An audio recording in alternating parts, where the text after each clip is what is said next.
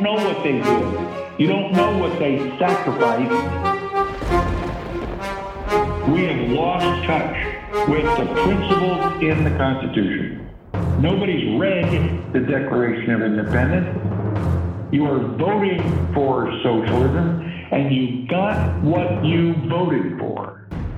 Welcome, bold Americans, to another episode of America Emboldened. As always, I'm your host, Greg Boulden, here on the America Out Loud network, as well as all other social media networks. You can find me at Real Greg Boulden and America Emboldened on Rumble, YouTube, Twitch, and everywhere else you'd like to find things. Make sure you head over to AmericaOutloud.news, where you can check out all of my colleagues' work. People like the great Dr. McCullough, Malcolm Out Loud, Paul Engel, and so many more, like Booker Scott, who I was just on his show the other day make sure you check out that interview too. It's actually a, a, very good one to take a listen to. Maybe we'll even get into some of that influencer culture today with our guest that we have here.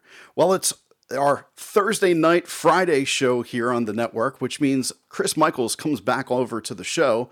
And Chris, you're going to have a little bit of news to drop here tonight at the top of the show before we bring the guest on, I believe, uh, if you're allowed Am to. I? Are, are you? I don't know. Are we going to talk about my internet issues? Is that the kind of news no, we're talking Chris, about? Chris, I want to say that you are officially a member of the America Out Loud family. Your photo uh, appeared on the website. No, don't. I know. I know. I will be doing uh, Monday nights. I'll be on a program called Unleashed, and it will be a basically a daily summary, as far as my part is concerned, of news events that occur and we're going to focus on how to bring the power back to the people and maintain what it is to have an American ideal in our communities. Power to the people. Yeah. Look at you with the tagline the Unleashed with Michaels. is it going to be unleashed unleashed with Michaels, unleashed with Chris Michaels? What, what, what's that uh what's that time called? Uh, I but I think it's called Unleashed. Just I mean, Unleashed, we have multiple okay. guests. Uh, yes, it's multiple guests, so it's five days a week, but five different de- guests. Okay. So we're all going to have our own points of view. We're going to be able to have guests on, and we're going to express our opinions and what it means to be an American and and follow all of that. So it'll be exciting times. All right, and we have the America Out Loud Talk Radio News Network as well, available on all of your podcast uh, and app devices, whether it's a iPhone, Android. So make sure you go download that so you can hear Chris's brand new show when it premieres in just like 72 hours or so. It's it's going to be something premiering. like that. Yeah, yeah. By the time you listen to this, it's it's there. All right.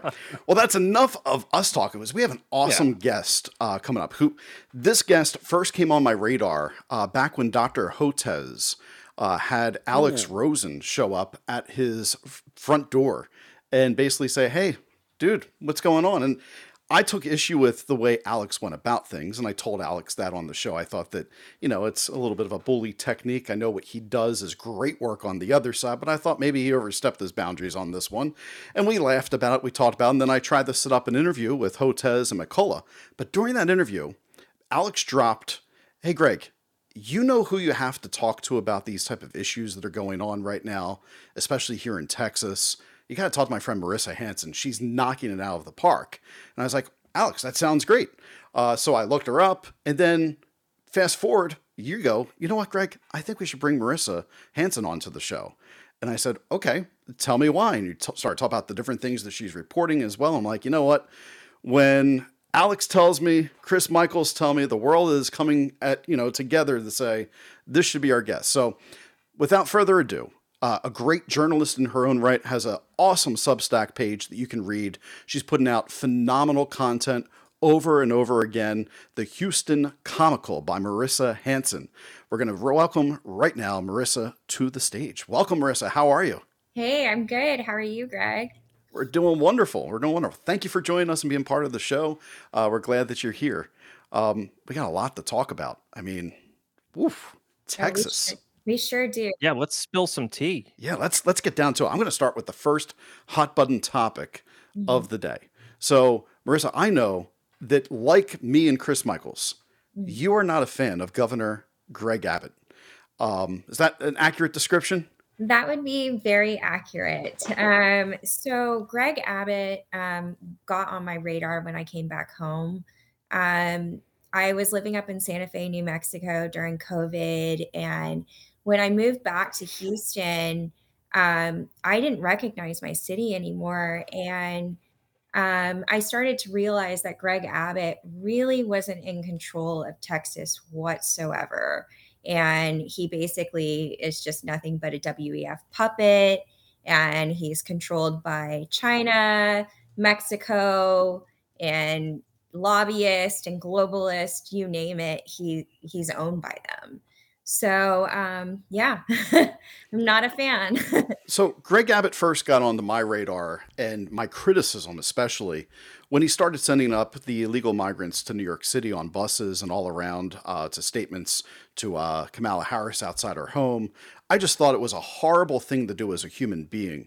So I get that they're illegal immigrants but they're also human beings, and to use them as pawns and chess pieces in a political game to me just seemed to be completely corrupt of any type of soul whatsoever. Uh, well, Greg, that's one way to look at it, but you're you're thinking that they're being used as political pawns for one reason, whereas I believe that they're being used as political pawns for another reason. Okay. So in 2030, when 2030 comes up, we're going to have a new census once the redistricting happens, what what do you think is going to happen in all of these sanctuary cities? Mm. talk about voting and right. Yeah. Our, That's our political I... landscape is going to be drastically different with all of these migrants that are being bused throughout our country right now. So basically, a lot of people they just only see this one part of you know the busing which is inhumane. But i see it as greg abbott is helping two people are two two factions right now. He's helping the wef with changing our political landscape by 2030 and he's also helping the cartels with this human trafficking operation that is going on right now. I mean just at certain points of the bar points at the border um, you know, they're making $40 million, you know, through trafficking all of these people. And so you have to start really taking apart all of these things and just looking at the money. So Greg Abbott is busting all of these people throughout our country and I just I just actually wrote an article about it today, uh, just just the cost analysis. Mm-hmm. Um, it turns out that it's costing us taxpayers seventeen hundred dollars per migrant to bus them from El Paso to New York. That seems a bit ex- extensive just for a bus trip from El Paso to New York. That's basically what a first class ticket to Europe. Right. And so you've got that you've got you've got abbott um, assisting with changing our country's demographics um, i mean it, there's so many layers to what greg abbott is doing right now that so many people don't seem to understand. They only see this one part which is the inhumane part but really what's so drastically terrible about it is that our country's political landscape is going to be completely different by 2030 and i don't think like there's going to be redistricting and you know I, I have no idea what they're going to do with the bailouts of these sanctuary cities. I mean, no one thinks about that kind of stuff. As right. as long as Biden's still in office, those bailouts are going to be just obscene. Right. And this also will change the distribution in the House of Representatives and the electoral college. Exactly. So so with Greg Abbott shipping all of these people all over the place, the unthinking conservative types will say, "Oh good, the Democrats are getting a taste of their own medicine." But in reality, this World Economic Forum stooge is helping this kind of World Economic Forum policy change. 100%. It's it's it is crazy to think about this and all of the grift that's involved with these NGOs that are responsible for this is just off the charts. Oh, 100%. And, you know, I mean, I saw this happen in Houston during 2020 when they redistricted our county. They turned our four precincts into a jigsaw puzzle, and all four precincts turned into Democrat strongholds. And once they redistricted, the commissioner's court no longer had this three to um, uh, Republican commission uh, Democrat uh, majority. It was now a four to one Democrat uh, Republican majority, and so the the Democrats now are able to raise our taxes. They're able to pass through all of these um, these progressive things, and this is what's going to happen in all of the sanctuary cities once once they change the political landscape, coming with the redistricting and the census. That makes any sense. We just got a comment here. Uh, one of our viewers just wrote, If I lived in Texas, I'm not worried about redistricting. I'm worried about my backyard. Easy fix. Don't let them in. That's an oversimplification of the issue, yeah, right, Merissa? Yeah, I'm sorry. That's very oversimplified. Um, the redistricting has turned most of all of our large cities into blue cities. When you look at the 22 the 22 election, you could see the shift. So Texas right now, um, it used to or it used to be deep red, and then in 2016, once they uh, switched to straight ticket voting and they pulled Beto in, that straight ticket voting was really to change our political landscape in the commissioner's court level. So if you look at like if you start to look at the maps of how they've been changing it, you start to see that Texas has been going light lighter red to pink and eventually they want it to go purple and then blue and it's all been done through fraud basically and redistricting and all of these layers of you know the DNC machine. So what are some of the signs? Because i think you are on the the precipice of what these Democrats and what the World Economic Forum types, because you have to lump in those RINO Republicans into all right, this. like Dade Phelan and Dan right. Crenshaw, and yeah, oh, yeah. And we've got quite a bit of them. We've got John Cornyn in Texas, we've got Dan Crenshaw, we've got Chip Roy, or a lot of people like to call him Chip Soy. um, yeah, I mean, we've got a lot of rhinos, and the things that you really need to be looking out for in Texas with these uh, politicians is not really the politicians, it's more or less the NGOs and the nonprofits that they're entering into these partnerships with. So, for example, Houston is has entered into a smart city agreement. They've also entered into the C40 uh, agreement. Mm-hmm. Are you guys familiar with the C40 cities? Uh, no, tell tell us more. Okay, so I've done podcasts on those, Greg. Well, so I have not. I'm Chris well familiar. I'm, I'm not, familiar. and you know what? I'm going to go with the average, everyday, bold American listener okay. here. Let's let's hear about it. So the C40 cities, it's these climate change, you know, initiative cities, and you know, Rishi Rishi Solnick Suknick is a part of it, isn't he, Chris? Uh, well, yes, and also the president of C40 is Michael Bloomberg. Mm-hmm. I was yeah. hoping you were going to stump him. And then I'd say, You did so many podcasts about this, Chris, and you didn't stump him. Darn. All right, continue. Yeah. So a lot of these, you start to notice that all of these partnerships, like the C40 city, the smart city city, they're all these, it's like they all have these certain goals to reach us, to get us to the WEF 2030 climate initiative. So all of these people on all of these partnerships that they've uh, introduced or like added or entered into with these Texas cities and counties all have this one initiative to eventually get us into the WEF, you know, uh, climate 40 city kind of image. Like right now in Harris County, we've reached almost all 17 United Nation goal sustainable goals. And and it's and it's happening right in front of our faces. Like we have the UN um, climate murals, we have the SDG murals in Houston. I mean, these are huge murals right in the middle of Houston.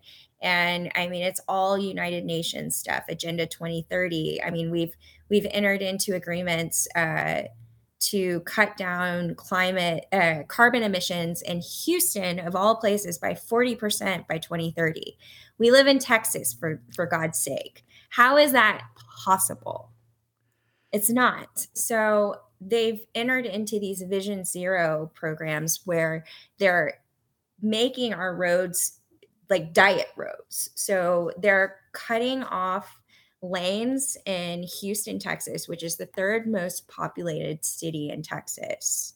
I mean, can you imagine that in the in the, in the middle of one of the busiest streets, they've cut it down from four lanes down to two lanes, and um, two of the lanes are now bike lanes because of carbon emissions. And these bike lanes, I mean, it's it makes no sense. Texas gets to 115 degrees in the middle of the summer. No one gets on their bike in the middle of summer in Houston, Texas and rides their bike and but they're they're shifting us into this thing that no one wants. And it's just it's all like this Hegelian dialectic stuff. Sorry, I'm getting off subject. No, No, you're but good. You're I, good. I I was just thinking, you know, wasn't it Houston that gets all the flooding during some of the Gulf of Mexico's uh, hurricanes where people need to be able to have escape routes to be able to get out? I mean, you guys had Yeah. like a 27 inch rainstorm, I think maybe like a decade ago, if I remember correctly. Yeah, that was Harvey. Yeah. And um, yeah, no, I mean everything that they're doing makes no sense. Um, there it's and it's all this Vision Zero initiative, which is happening in Austin, Texas. It's happening in Dallas, Texas. It's happening in Houston, and it's happening all over the country. But most people don't see it. I got to ask Texas has always been a Republican state, right? And I, I like to break down the illusion of Republicans and Democrats to the dismay of many. Um, I'm not in either camp, one way or the other. I'm common sense. But everybody always says, well, Texas, that's the freedom state, right? You got people saying, well, I'm moving to Texas because I lived in California and they were taking away my freedoms. There's a migration right now, not just with the illegal immigration, but of a different sect of thought process of individuals. And Chris Michaels and I were talking about how we see Texas is turning more and more purple, right? It's no longer, but it sounds to me like none of these things could have been done by an agenda that is just like an evil Democrat agenda, which is what people like to point at. To me, this sounds like this is an elite agenda, and Oh, it's both Republicans and Democrats. Am I correct or off base? What, what's your thoughts? I think that you're correct in that assumption. I mean, basically, America has turned into a chop shop, and the Republicans and Democrats got together and they said we might as well just sell it, sell it, sell it off. I mean, I don't. It's everything that I'm seeing is a uniparty kind of behavior, but then you've got the cartel kind of operations that are going on as well. So, you know, it's all corrupted and you've got these NGOs that are basically operating like a fifth branch of our government. And we've got and they're basically you know you've got the catholic charities helping the cartels with trafficking people. And they're also helping the wef with the great reset by you know trafficking these people throughout our country and changing our you know political landscape. It's just it's all of you know you, you start to look at everything and it's it's not it's not republican versus democrat. It really is this agenda to you know destroy america and rebuild it in a different image in a one world vision kind of thing. So you're right that it's texas isn't you know that deep red thing There's a, a gentleman that lived in Houston, Texas. Uh, I'm not sure if you've ever heard of his name. I'm going to say it and then let me know. Michael Badnarik. Have you ever heard of Michael Badnarik before? no i haven't All right.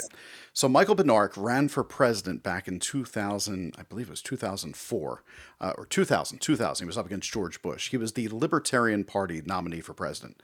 But he has written or wrote books about our country moving towards socialism, progressivism, and how all of this was unconstitutional. And both parties had abused the Constitution now since the 1920s. I had him on my show uh, about a week before or a couple weeks before he passed away. He was in hospice care, and Oh. he lit a fire underneath me and my audience in just pointing out to everybody the Constitution's the Titanic and it's already sunk. And we're in the water now trying to figure out what the hell is happening. What are we going to do? he's not wrong No, not at all. wrong at all people now are literally voting for socialism and saying that they're American and that they're patriots and they support the Constitution, but they don't even know what the Constitution means for their life anymore. And I, that that's actually one of the reasons I do what I do with this show is to try to tell people you have a choice in all of this.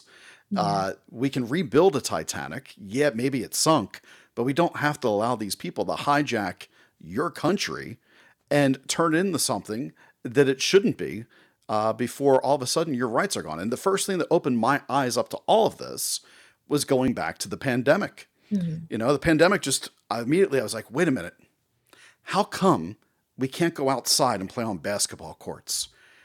How come we are making sure kids can't play on playground equipment? Why are they being removed? How come we're removing people from the ability to have human interactions within all of this? uh, for something that has less than a 1% chance of killing us, especially if you're under the age of 65, barely any chance of killing you. And I watched what government did with people getting vaccine cards in order to be able to eat in their local restaurants from Oregon to Seattle to San Francisco and all over into the liberal cities. And I said, you know what? This is control and showing how easily people can be controlled.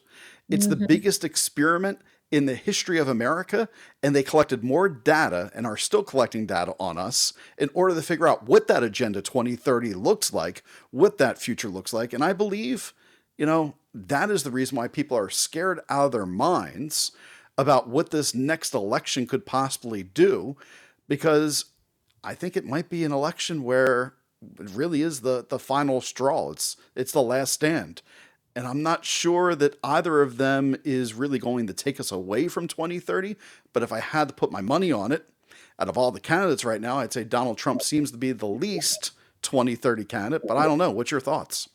Well, I mean, I know that Donald Trump is not for 2030 at all, and he's not a globalist. And, you know, I'm always going to run for the, or I'm always going to go for the candidate that the MSM and everyone else is gunning against. And you know, I'm I'm I'm a hardcore Trump voter fan. I'm I'm big on his policies, um, and I you know I'm of course I'm going to be voting for him in the upcoming election.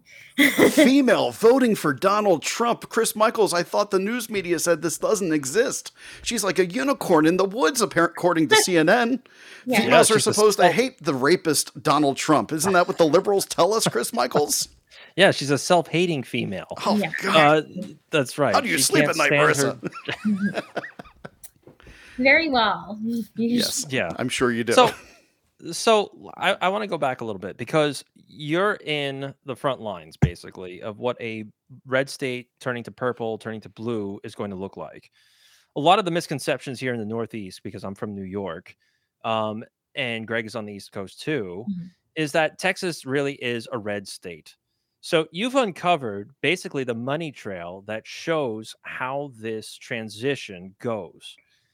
Well, give us an example of what you found in some of these money trails. Um, well, it's it's it's in, interesting, really. Um, basically, there's patterns to the giving, which I started when when 2020 happened, and I started looking into campaign donations. I started to notice patterns of giving through of campaign donations through these elitists that of a network of elitists that I knew. And I started to notice that it wasn't just going to Georgia, it was going to Texas and Houston, Austin, Dallas, San Antonio. And I was like, wait, wait a second. These are this is almost identical to what's happening in Georgia.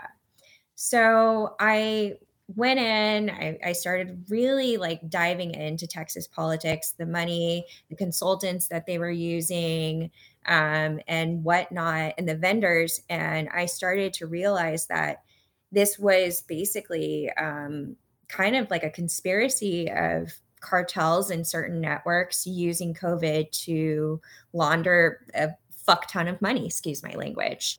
Wow, um, that is a lot. Yeah. so Boston, like for example, Boston Consulting Group, they were awarded three no bid contracts for about fifteen million dollars to do um, to perform COVID project management. When I went in and uh, submitted a PIA request of the contracts, I found that. What's a what's a PIA? request? What is that? Um, it's a personal inform- information act request. And gotcha. so for the local level, like on the higher level, you ask for FOIA request, which everyone knows is Freedom of Information Act. Um, local, you ask for Public Information Acts. So um, I submitted all these PIA documents just asking about these contracts, these no bid contracts, because I start I kept on seeing no bid, no bid contract for all of these COVID funds. And I, you know, and and then I started to notice that a lot of these consultants and everyone, they were all DNC operatives. And these contracts that they were getting, they were data mining. So Boston Consulting Group, when I looked into the contracts, all they were doing was data mining during COVID. And I was like, how is this COVID project management when all they're doing is data mining? They were data mining people's co- the color of their skin, where they lived. And I'm like, what does this have to do with COVID project management? Data mining. And then I went and looked at Boston Consulting Group's uh, partners, and it was Planned Parenthood, American Federation of Teachers, uh, all of the DNC networks and right. Civis Analytics, for example. Are you guys familiar with Civis Analytics? No, go ahead. What's that about? So, Civis Analytics is a data mining group. Um, Dan, or this guy named Dan Wagner, who ran um, Obama's campaign, uh, used this model to basically accurately predict um, voting trends. And he got, he was so accurate on these voting trends that um, I think it was like down to like 78%. Um, and and it was able to change the outcome of certain elections because they knew how to market to certain crowds and i thought i was like wait a second what is this why is why is civis analytics receiving all these contracts from Harris County around the same time that Boston Consulting is doing all of this data mining. And then I started to really look into Civis, and they were involved with helping our census stuff, our, um, and, you know, uh, they were involved with our elections and i'm like what is what is a data mining group doing with involved uh, being involved with our elections and our census these two things are very um, important things, and it's all this Democrat network. So you see that woman on the left, Laura, Laura Belmont. Yeah. So t- uh, click on that, Laura Belmont. Uh, it's not clickable. Okay, so Laura Belmont is from. She used to work at Clear Channel uh, Communications, and then left Clear Channel during the 2020 election to run uh, uh, the Pennsylvania Keystone States uh, election. And you'll start to notice that a lot of these people had left their positions and went went on to move to work on the 2020 election, just like this Laura Belmont woman did. And then she moved on from Civis, or er, from Clear Channel to Civis. So it's it's like all these deep state proxies. So go to Civis's partners. partners. Can you go to about yeah? Yep. So uh, before we go to about, can I just point out real quick, uh, Michaels, when oh, I first, we go. Boston Consulting oh, Group. Sorry. Sorry, the, this one right here. Yeah. So you see it, the ADL, Bill and Melinda Gates, Boston yes. Consulting Group. Yeah. Sorry. No, no. I, I, just wanted to point out too to uh, Michaels because we've covered this pretty uh, extensively on the show with John Warner and and others. Did you notice what I highlighted? I know that you're on a smaller screen, Michaels, but it says we've worked on election campaigns at CERN and yeah. in Antarctica. So, oh, so a census in Antarctica. Yeah. Yeah. you know, makes complete sense. All those people live in Antarctica. We gotta we gotta data mine uh, the census and, yeah but, and cern right uh, there's nothing uh, odd going on yeah. at cern is there michaels Mm-mm. Wink, no, wink, everybody. Wink, wink. Honest right. as the day is long. So yeah. ba- back to this about side. I'm sorry. I just had to had to point that out real quick. Yeah, no, actually, that was the, one of the first things that I saw when when I actually when I when I saw that the county had entered into agreement with them, and I went onto their website. That was the first thing that I noticed was Antarctica and CERN.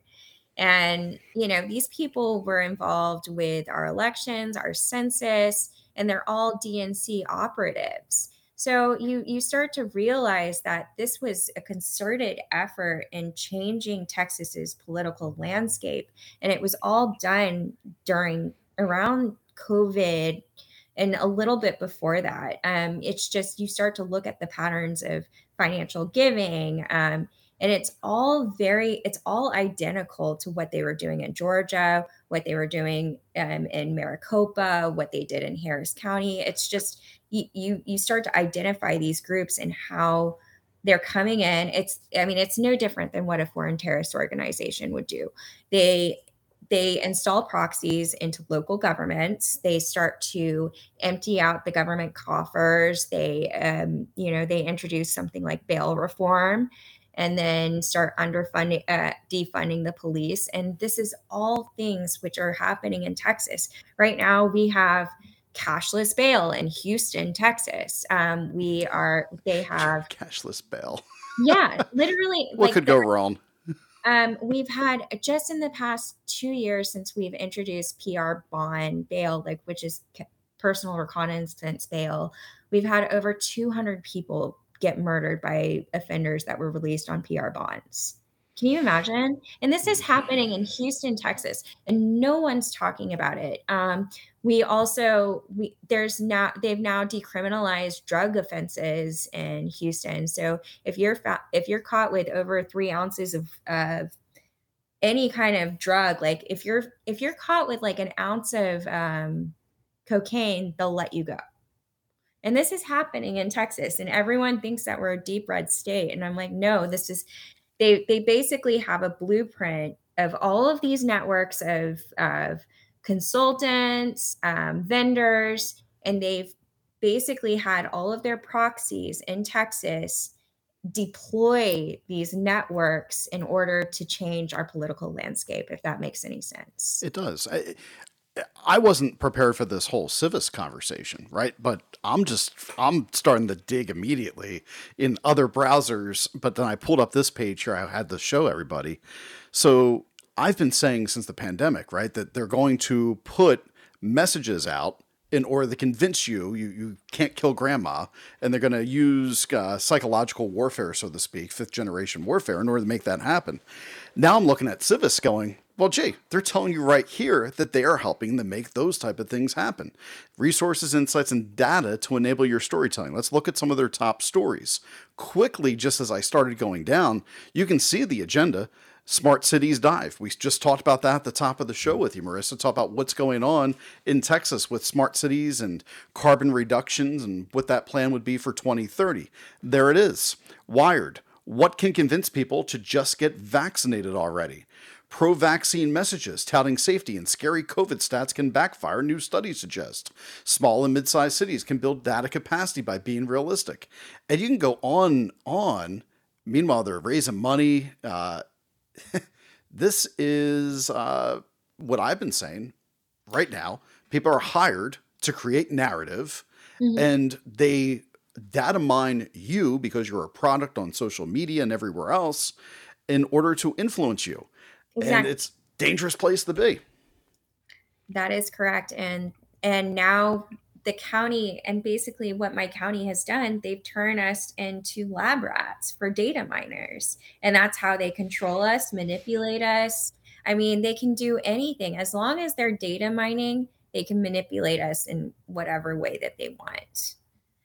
Right. And if you look at just as a sidebar, if you look into the Latin meaning of civis, it actually means city state.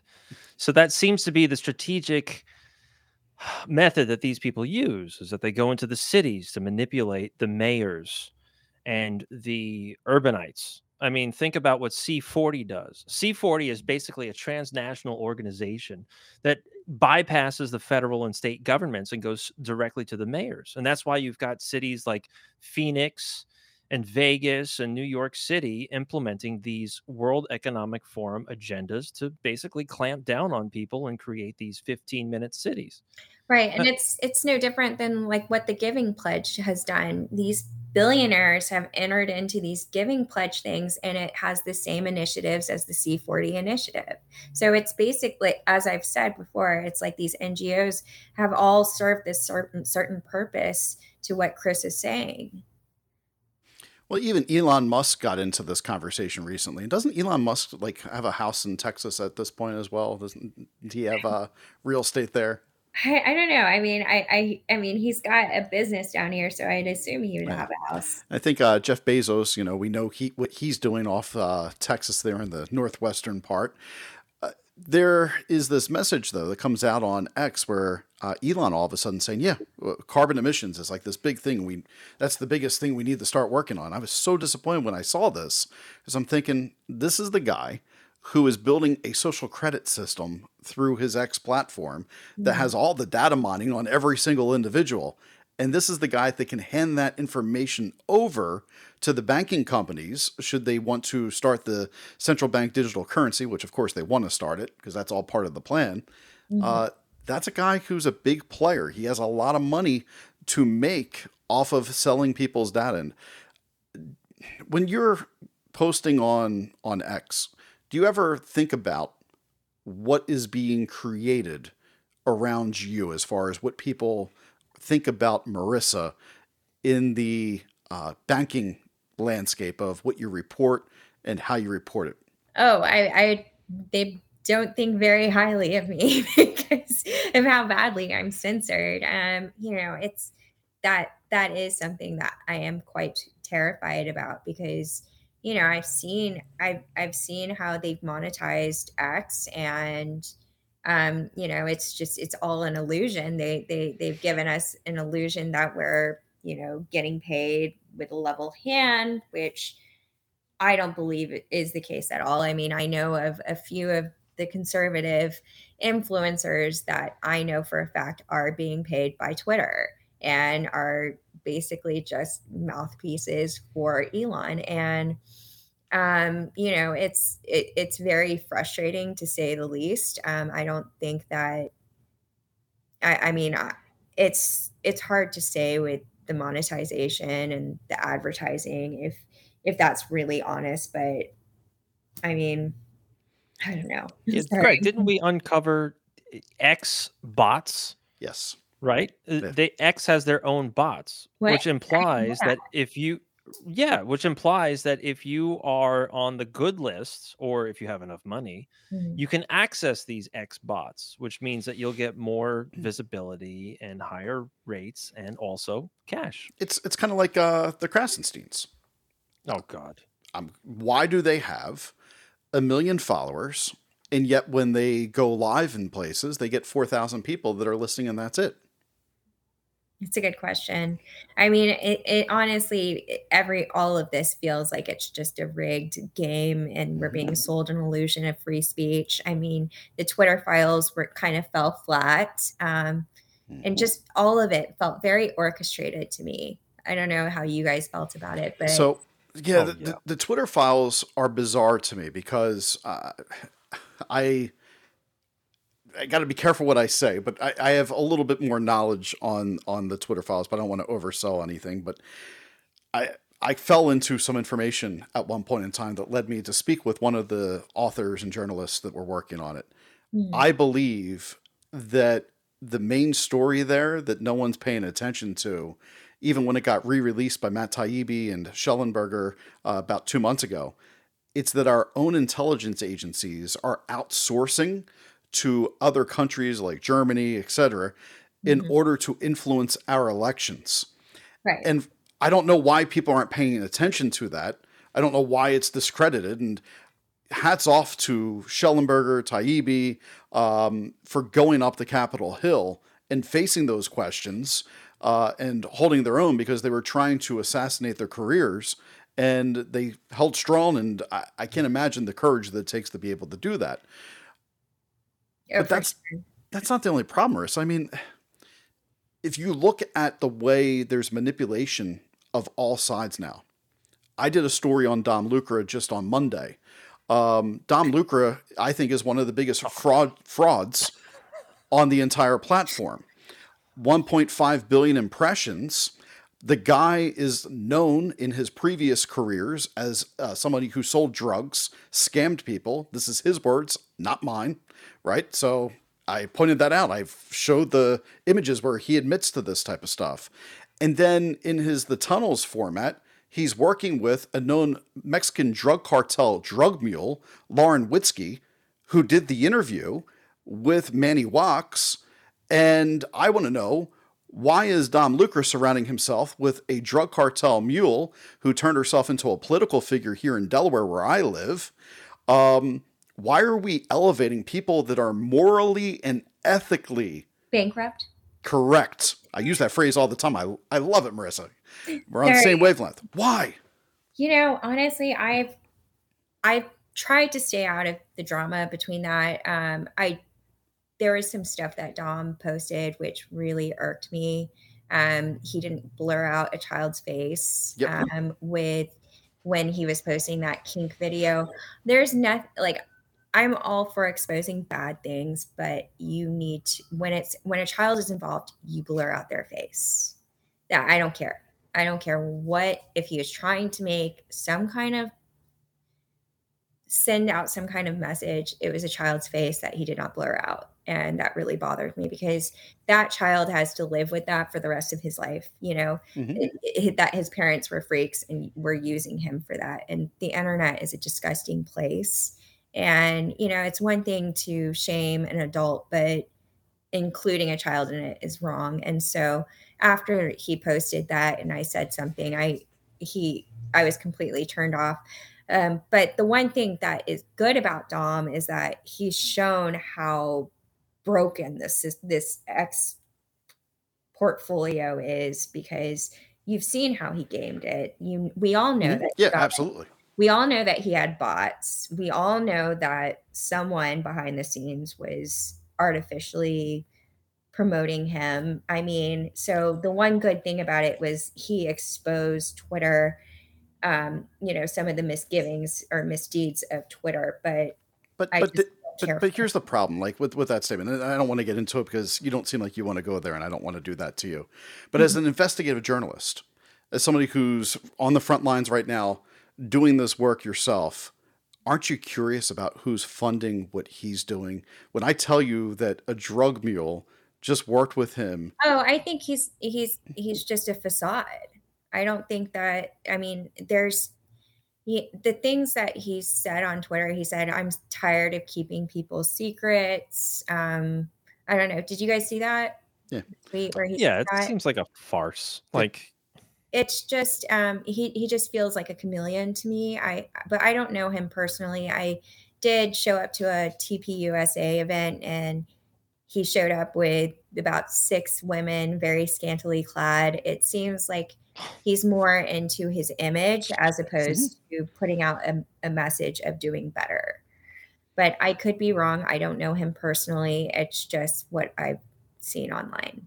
And i you know i don't think that he should be calling himself an investigative journalist when he's basically just regurgitating you know correct. And so this, the stuff that he's pointing out about Twitter is actually one of uh, a person that I speak with all the time, the Parzival.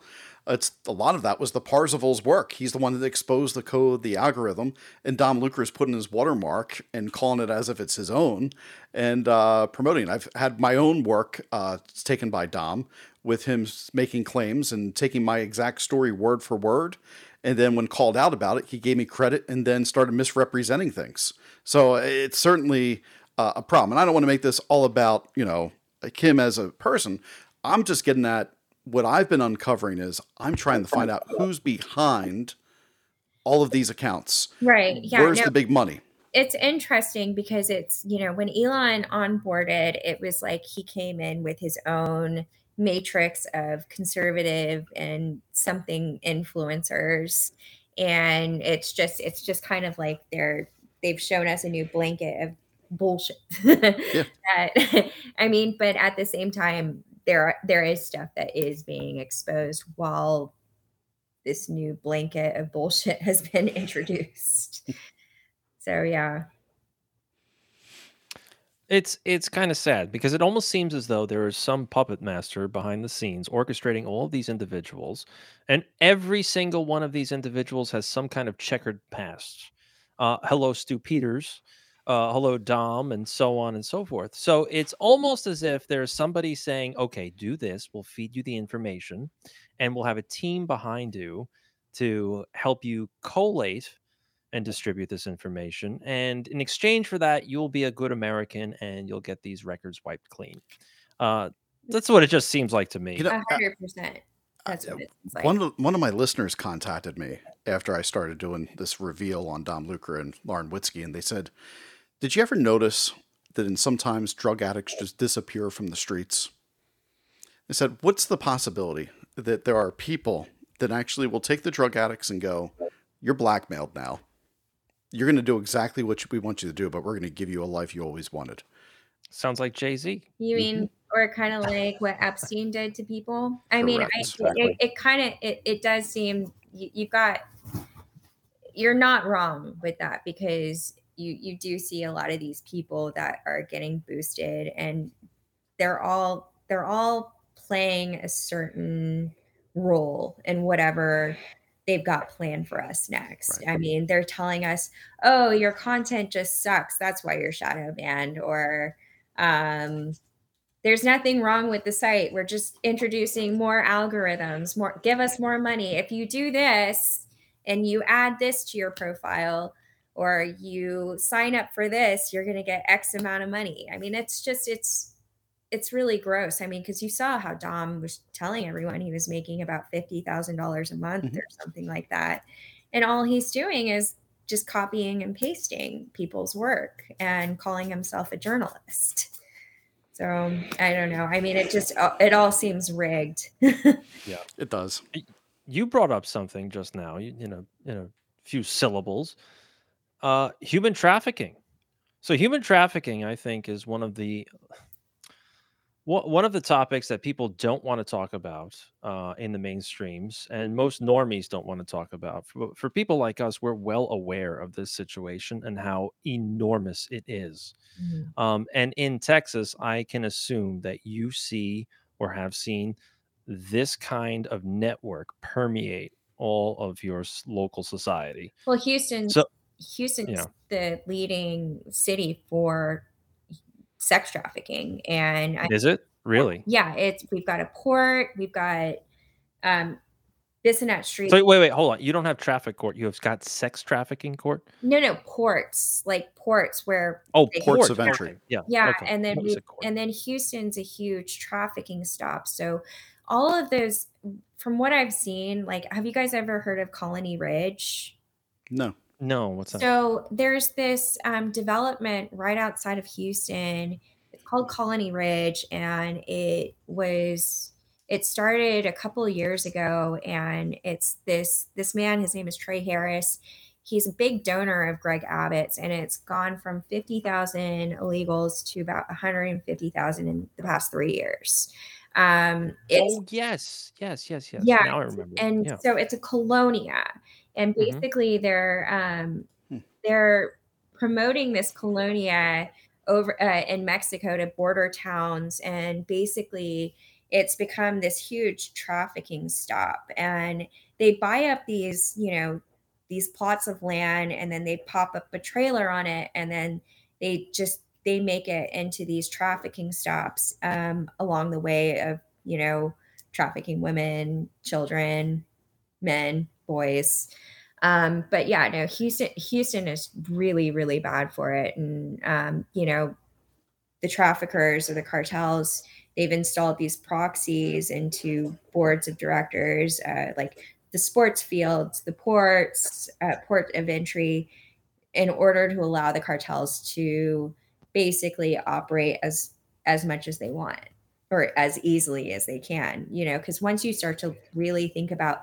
all of the layers of you know them defunding the police introducing cashless bail and um, rigging our elections so they can put on on all of their progressive judges you you start to understand how the cartels use these politicians as proxies Hmm. in our government That, that's always the truth. yeah Absolutely. And these cartels can actually make donations through uh, essentially Blue. bagmen. Yeah. Right, through Act Blue and all of that, um, in order to get the politicians that they want elected. right So, uh, hello Arizona with the McCain family and and what's going on there and in your state too. So, I don't think people realize how deep this is. oh it's very deep you know, we should probably mention if we're going to talk about sex trafficking and human trafficking uh, throughout this country, as the show is airing, either if you're listening here on Friday or watching live, we're coming up on the largest trafficking event yearly in the United States, the Super Bowl. They Yes. they know the Super Bowl is the most trafficked event every single time. And yet it continues to be a story that gets swept under the rug. The other thing that I think is people, when they hear uh, about human trafficking, they think about the conspiracy side, John Podesta, Pizzagate, and the Epstein Island and everything. Human trafficking is in your backyard, ladies and gentlemen. Oh, It, 100%. it's it's the home across the street. It's in your own neighborhood. Well, I mean, you you drive down Bissonnet in Houston, and every massage parlor, there's a back room where there's trafficked people. I just was talking to Booker Scott on his show, and I didn't know this, and how this is even a thing that's not shut down. He was saying, Greg, you know, with human trafficking, he he went to uh, this place in Florida that actually teaches about what's going on and shows you. He's like, oh yeah, these massage parlors they put up images of like uh, I forget what some of them were that he was talking about, but they'll put like a, a bunny rabbit or something on it, and that will signal to people that there's somebody who is brand new that no one's touched before, or Yeah, panda panda bear and stuff. And I was yeah, like, it's it's no what the different hell? than it's no different than what they do with pedophiles. Yeah. You know, I mean, and they know where to look. I mean, and it's and and this stuff is right in your face, and most people don't realize it, which is what's so scary You about want it all. in in New York at least. What a lot of people don't realize is that those psychic shops are part of this network too. Those psychic shops that you see, a lot of the places in New York, for instance, that you'll see, you know, the sign is psychic and tarot reading and all of this.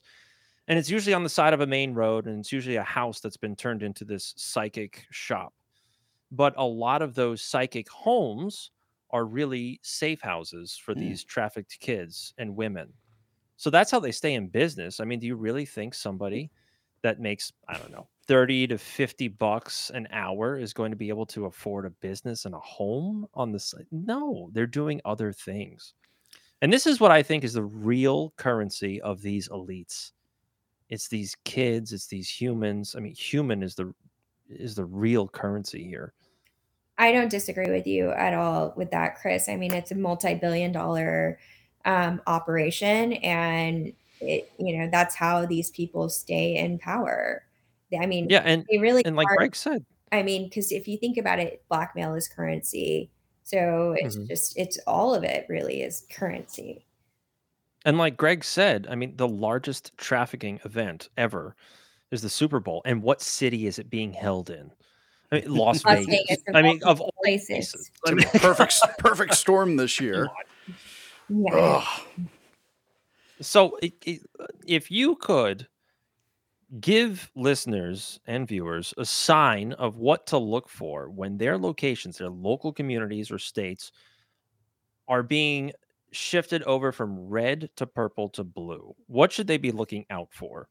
Oof.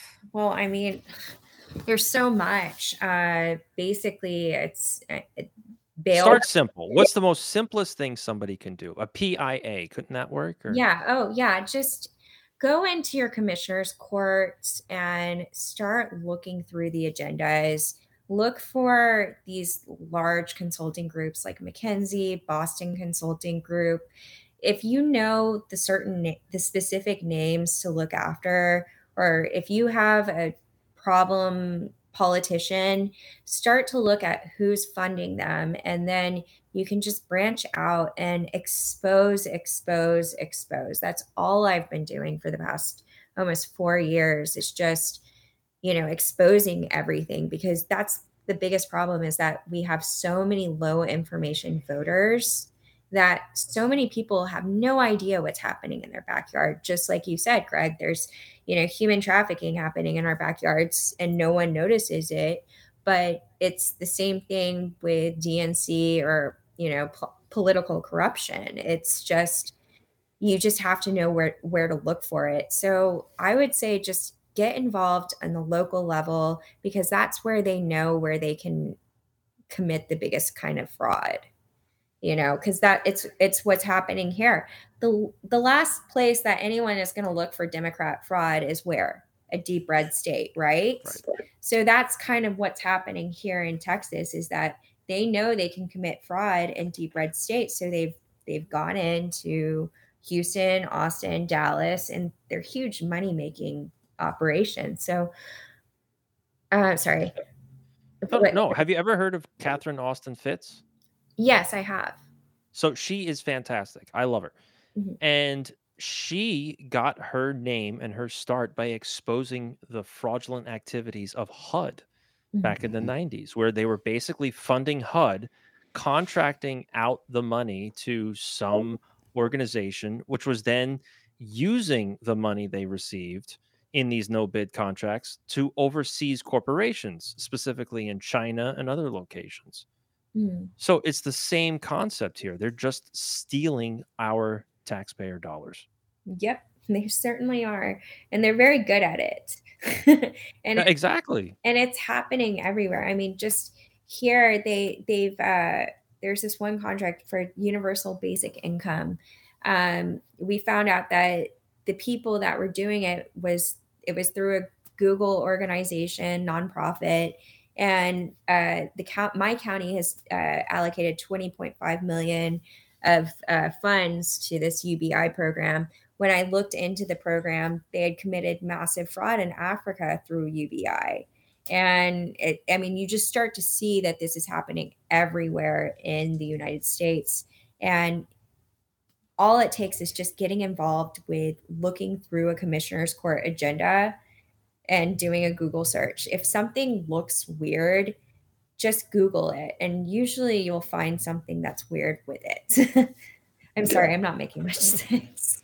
No, no, no. You're, you're 100% right, especially if you start looking into the people on the boards of these organizations. Oh, the board of directors are always, yeah. it's mm-hmm. always mm-hmm. certain networks that you'll start to notice similar names that are, and how they do it, how they keep the money in these organizations is they put all of their friends on the board of directors and then they just keep shuffling the money back and forth and charging admin fees each time that right. they do it. So by the time it actually gets to the people, they're only getting like five cents to the dollar, if that. That's why I don't donate to anything. If I for every dollar I donate, 95 cents, 97 cents goes to somebody's salary. No, sorry. Yeah. I'm not gonna do it. I mean, we have an NGO down here and and the CEO is making over six hundred thousand dollars, and she she she gets a two hundred thousand dollar bonus every year. Wow, that's eight hundred thousand dollars right there. And you're I'm sure she's well worth it. Yeah, she yeah, also right. she also sits on the board of directors of the Federal Reserve in Dallas too, which is something that I've started to notice is that a lot of these board of directors of these NGOs all sit on the board of directors for the uh, for the Federal Reserves in each state. Yeah, so if you're looking into COVID money laundering, uh, look at the board of directors uh, for the Federal Reserves, and then look at what NGOs that they sit on. what What do you think is going on with some of these states that are creating their own bullion reserves? Uh, Have you heard is, about that? This is the first I've heard of that. Okay. So basically, you've got states uh, like Texas and Kansas is a glittering jewel of this that are, they're creating their own bullion reserves mm. because they're basically saying we don't necessarily have faith in the fiat dollar anymore. So we need to create our own hard resources and have this in stock so that we can perform trading. Kansas actually allows you to start trading any kind of metals and you get money for it as currency. Um, so I mean, if you don't know about it, it's I okay. don't. Well, I, it doesn't sound like a bad idea. I mean, if we do go into the CDBC thing and we end up in a new world order kind of venue, that is not. I mean, I don't think that selling our own bullion will be a bad thing. We'll have our own way of currency if we yeah. do end up in a technocratic communist society. Wow. So I don't think it's a bad idea. I, I hope we don't get there. yeah, me too. I, I, I, don't feel good about it, but uh, chances are we're, we're, we're heading that direction. You know, one of uh, listeners here, James, he just wrote a, a thing about companies love donating customers money. He's right. I've done shows about it. Right now, every time, would you like to round up your purchase to the nearest dollar? No, I would not, because every time you do that, you are contributing to the tax returns of these other companies. Oh, Uh, yeah. like if it's like your local Walgreens does it, right? They're going to use their donations from your money and write off their taxes, and you're only making them even richer. One of the things I, I, I want to kind of focus back to uh, on the border real quick uh, before we, we call it an end to the night. Because you're down on the border uh, in Texas and you're not far in Houston, uh, you have probably a different perspective on this border bill that uh, was passed by the Senate, shot down by Congress. I pointed out in the border bill that it wasn't a border bill. It's not. It required, package. yeah, it, requ-. It required 5,000 people to be documented coming over a day just to access the 20 billion. The Mm. rest of the billions that were there were uh, Ukraine, it was uh, the Gaza Strip, the Red Sea, Oh, right? yeah. So the money was going in all these other places, but it wasn't going to the border. And I had people go, well, why would Republicans back this thing uh, in the Senate if it wasn't? The Congress, you know, all these people, they're, they're just loony. No, they're doing their job because if you understand the, the Constitution, you understand Congress controls the purse. They control the money. They're doing Oh, man. exactly what I hope that Congress would do. That is an awesome German Shepherd there. I love Yeah, I was just gonna say, is that a Say hi. Come here. Come here, Mama. yes? Come on.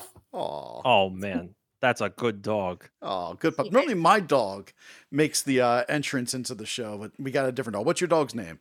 This is Molly. Hey, Molly, how you doing? Welcome to America Emboldened. what do you think about the border crisis, Molly? It's She rough. looks more concerned about It's treats. rough. Sorry. That's okay. So, so Merissa, So wait, there, there's also another little wrinkle to all that Oh, yeah. border bill nonsense, and that is what they're allowing five thousand people across the border per day, as if that's some kind of uh, compromise, right? But the average amount of people crossing the border is five thousand people a day, and on top of that, it i- the a- anybody that is not from Central and South America doesn't count towards that total. So you can have people from Turkey, from Syria, China, Russia, wherever you want, come across that border and not count towards it. So you're going to really look at God knows how many people per day. Yeah, no, and uh, we had about I think last last uh last month we had about 19,000 people cross our border from China. In total it was 1 million, but of that million it was 19,000 people. Right. okay. That And it only mentions encounters. So how many times have people crossed the border that weren't encountered? well, they know of 1.7 million that crossed that were not caught.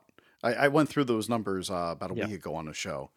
Um, did all the research for it. Yeah. If you trust the number, which then I pointed that out. It's 1.7 million of we think they got away. How about the ones they don't think they got away because they just don't know about them?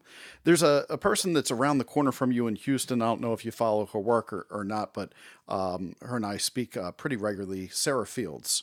Uh, yeah, I love Sarah. She's yeah, she's, phenomenal. she's excellent. Um, matter of fact, uh, I, I have a, a bit of a journalism page uh, on X that I'll invite you into with Sarah because you guys are in the backyard with Oh, one another. I I adore Sarah. She is phenomenal and a tour de force. Yeah. She she released a story that got the FBI at her back door, her front door, uh, back in October.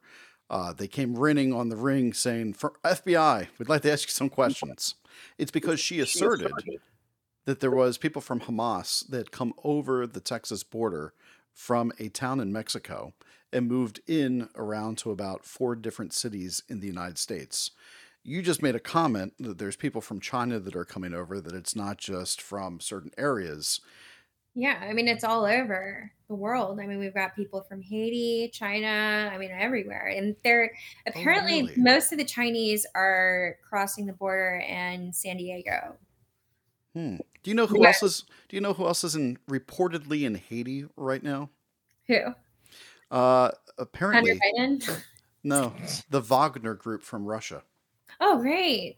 Just Yeah. just what we need. The Wagner going to Haiti. Yeah, that just was posted on Twitter a little bit earlier today. I saw a post from somebody, which I don't know how they posted what they posted.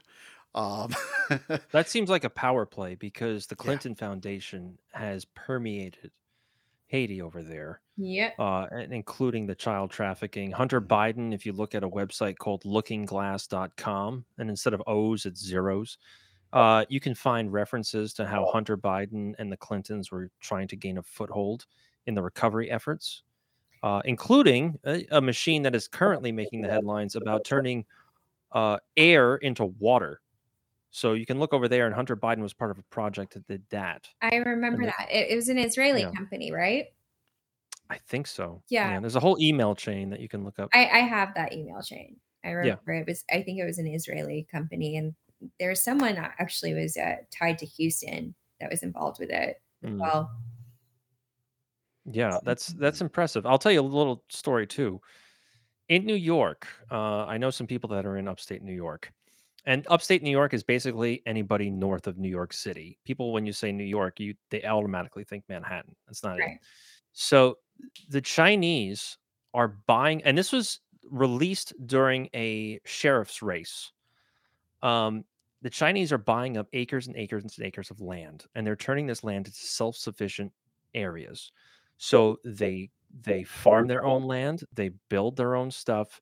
It's surrounded with barbed wire. They keep people in there to to be essentially self-contained mm-hmm. civilizations, armed mm-hmm. guards everywhere, and the New York State Police won't do anything about it. That is the only wild. The the only groups that will do something about it potentially are the sheriffs if they're not compromised because they hold funding over the sheriff's heads to say if you don't go along with the program, you don't get no funding.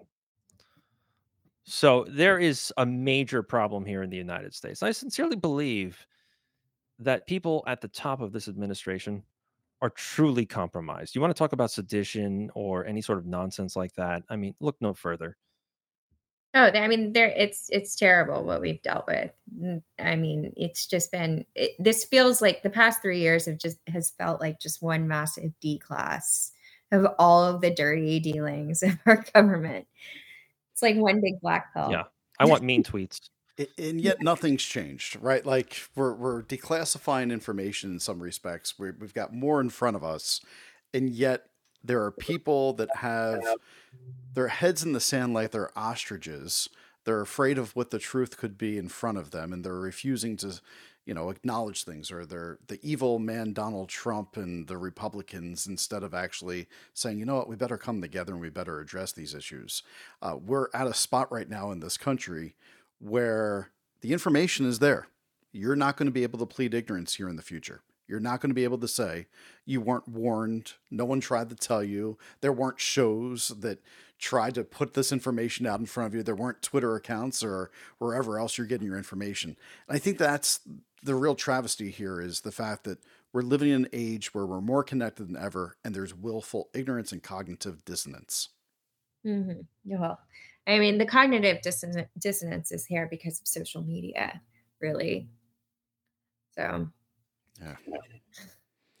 It's absolutely true. I mean, like, just look at all the rhetoric. I mean, we we Greg and I uh talked to some hardcore liberals, and it is it's it's just not even they don't look at any data you send them. It's just they live in their little world and they don't go beyond it. And you're just a lunatic if you even dare ask them to read what you're sending them. I know it's, it's a little scary how black and white things have gotten now, where yeah. it's you know like I'll I'll be out because I was raised in um, you know I was raised half Jewish in a very liberal environment, um, and you know going I I can't go out to dinner with some of my friends anymore because it's just there's it's they if whatever I say is wrong, even if it's right, like if even if I have like contracts in front of me, I'm wrong. I mean, it's it's it's very scary that we've gotten to this, you know, junction. And you know, I that's one thing that I think about all the time is how do we get back to a place where all of us can coexist in a normal way because it's just everything has gotten so visceral and so volatile And I'm like, isn't anyone tired of fighting? I don't know. I mean, I I think it has to do with adults entering in the room and stop validating all of this nonsense and yeah, start telling these people that enough is enough. You can't play these games anymore. No one is buying it. And we're tired of placating you. well, it's just Like, like, we don't hate you. We don't want to like throw you anywhere, what? but you got to grow up. Well, the thing is, it's like what they've we've shown them so much corruption, and it's like, at what point do you just accept like they're the bad guys and we're the good guys? We're trying to enlighten you, and you know, and you know, it's like, at what point do you just say, okay, I give up? But you know, I mean, because there's people, I have friends that you know have been got six vaccinations and we're still getting they're still getting sick with covid and you know you just kind of have to get to a point where you're just like okay you're gonna do you i'm gonna do me but i don't know i mean i just I, it's one thing I, I just need to get to we need to get back to a place where all of us can just talk like normal human beings because we're just not there anymore Yeah, we're- I don't know that we're going to get back there. Um, I, I'm working on a piece right now about uh, General Flynn, and if you look at one of his big writings, Fifth Generation Warfare, Mhm. and uh, I'm not convinced that he didn't write that book just to tell us exactly what he himself is doing the people and his people, as well as so many others. And as long as fifth generation warfare continues, and we have companies like Civis and others that are influencing and Cambridge Analytica events, Facebook, etc., co- coordinating their efforts, we're going to remain divided. Uh, The only, I mean, the worst thing that I saw this past week is the Apple Vision Pro and seeing these a-holes with their stuff on the uh, subways in New York. Yeah, Michaels, what's up with your city with idiots doing that?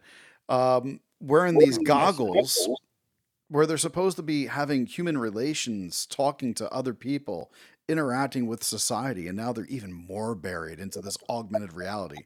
Fifth generation warfare is going to get a lot more trippy, and uh, it's going to destabilize our society if if if we don't wake people up. I mean, in Texas now, they're already running deep fake ads against like in local and local races. They're running deep fake ads. Like, can you believe that? So give us an example. What do you mean? So, um, there is this. I, I'm almost 99% sure that this was a deep fake uh, of Dan Patrick uh, talking poorly about Dade Phelan, which is our liberal drunk speaker. Um, they were sending out all of these text messages. No one can find out who it was from, but I mean, it looks like a deep fake of Dan Patrick, and it's you know he's he's saying some pretty colorful things about Phelan, which aren't incorrect, but coming from our lieutenant governor, where I'm pretty sure it's not him. We're going to have to question everything we see and hear pretty soon. About six years ago or seven years ago, I started teaching about Adobe Voco in my classroom, the audio, radio, video classroom I teach in. And I was showing that you could take somebody's voice and type in brand new words for them to say, and it would sound just like them. We are beyond Adobe Voco now. Like, I worry about my identity as a podcaster with my voice. One day, my family getting a phone call with somebody that sounds like me saying I've been kidnapped, or I need money because of this horrible situation and scamming people. Uh, I know a girl that I went to college with. Uh, she is a major tech uh, influencer um, that has been on SourceFed and a bunch of other major channels, and she's been deep faked into pornographic images. Um, you know, they've taken her image that way. So uh, I even I, I I wonder sometimes if even doing my image in any way, shape, or form is is wise. And Merissa, uh, you know, for yourself, I, I also am concerned because I just see like in this influencer culture and everything, you're doing journalism, uh, but do you worry about your image, your brand being stolen? Um, no, I'm not that too scared, uh, too worried about it. I'm not that big, um, and most people don't, surprisingly, don't really mess with me, and I don't think that anyone's gonna wanna be me. um, but I do see it being an issue with you know bigger names and whatnot. You know, I, I was watching a Senate hearing the other day, and there is this uh, country singer, a female who had um, her likeness and her voice stole, uh, used as a deep fake to sell um, weight loss gummies. And she's sitting there saying, Look, I would never I would never, in good conscience, sell this to my audience, but they've now stolen my likeness, they've stolen my voice, they've stolen my identity, and they're pretending to be me and selling something that I would never be behind because it's, you know, and and that's the kind of stuff that really scares me. And you know, you've got your nine to five people that can't identify the difference between voices of deep fakes and I mean, you have to have a trained eye, and a lot of people don't have that. So, I it, with this 5G warfare, deep fake stuff, it is it is scary when you think about those kind of things because you know it, it adds another layer of of warfare to this. I don't know if that makes sense. It does. It's, it goes back to the agenda 2030, right? It's it's yeah. how they're going to win over, and well, it's I'm, a war of our minds. Yeah. And this has just added a new level of it. And, and Michaels, what else do I talk about with uh, our good friends in Russia and China and what's coming down the pike? What's my favorite acronym to use? Oh, BRICS. Yes. But BRICS. supposedly, according to the World Economic Forum types that told you, uh, BRICS doesn't exist. Yeah, so there you go. so, yeah, doesn't exist. Don't pay attention to it. That's yeah. it. So, Merissa, uh, you are a huge Trump supporter. I, I hate to admit, I don't hate to admit it. I'm a huge Trump supporter too, for no other reason than to piss other people off and see mean tweets all day. I'm the odd man out here. yeah, no, I I love it. I love it. I love going back in time and looking at some of his old stuff. Um, I loved Uncle Rob's uh tweet uh, Twitter profile uh, when he was around. He would spill tea all the time. So, what kind of obstacles do you see in front of Trump? I mean, this Supreme Court case that's in front of them right now, it was, they just, the, justices eviscerated the argument to keep Trump off of the ballot. And Justice Sotomayor showed herself to be one of the most dimmest bulbs on this planet by confusing the name of a court case with an actual concept. Yeah, Sotomayor is functionally retarded, and I think she uh, she she managed to let us oh. know that during the COVID hearings. Remember with the mask? Um, she, yeah, she, she, she was wait, she was vaccinated. She was wearing a mask, and it was what was it was over the COVID mandates yep. or something. And she got she got mad that someone in the courtroom wasn't wearing a mask because she could get COVID and die. Yeah, she should wear a paper bag over her head to cover up that mush. I can't stand I would this say plastic, something that doesn't have air vents. Sorry, I shouldn't say that. well, it's all tongue in cheek. It's all satire, so they can't go after you for it.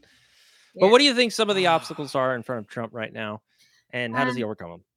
Well, the obstacles that I see um, is just the fundraising. Um, I think yeah. that most of us are sick and tired of what's happening um, under the Biden regime. I, I think a lot of people have woken up. So I don't think that's an issue. And I mean, the only issues I really see are, you know, Trump picking his cabinet of, you know, good people and, um, you know, with the election, just making sure that there's no fraud.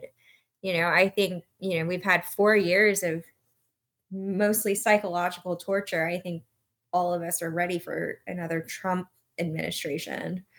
Yeah. I don't know. What do you think? Oh no, absolutely. I think the the vote harder crowd needs to come to grips with the idea that electronic voting machines are not good. And so even though you say, "Oh, we just have to get out there and vote," no, no, no, it's got to be a lot more than that. Um, it, has got to overwhelm everything. Um, and I don't worry so much about Nikki Haley um, because she lost literally to nobody during that Nevada primary. I, Yeah. To nobody. I- They, I- they I- chose nobody. can I- can- I'm, They I'm, chose a postage stamp over Nikki Haley. Yeah, Uh, and getting a little and he- weird.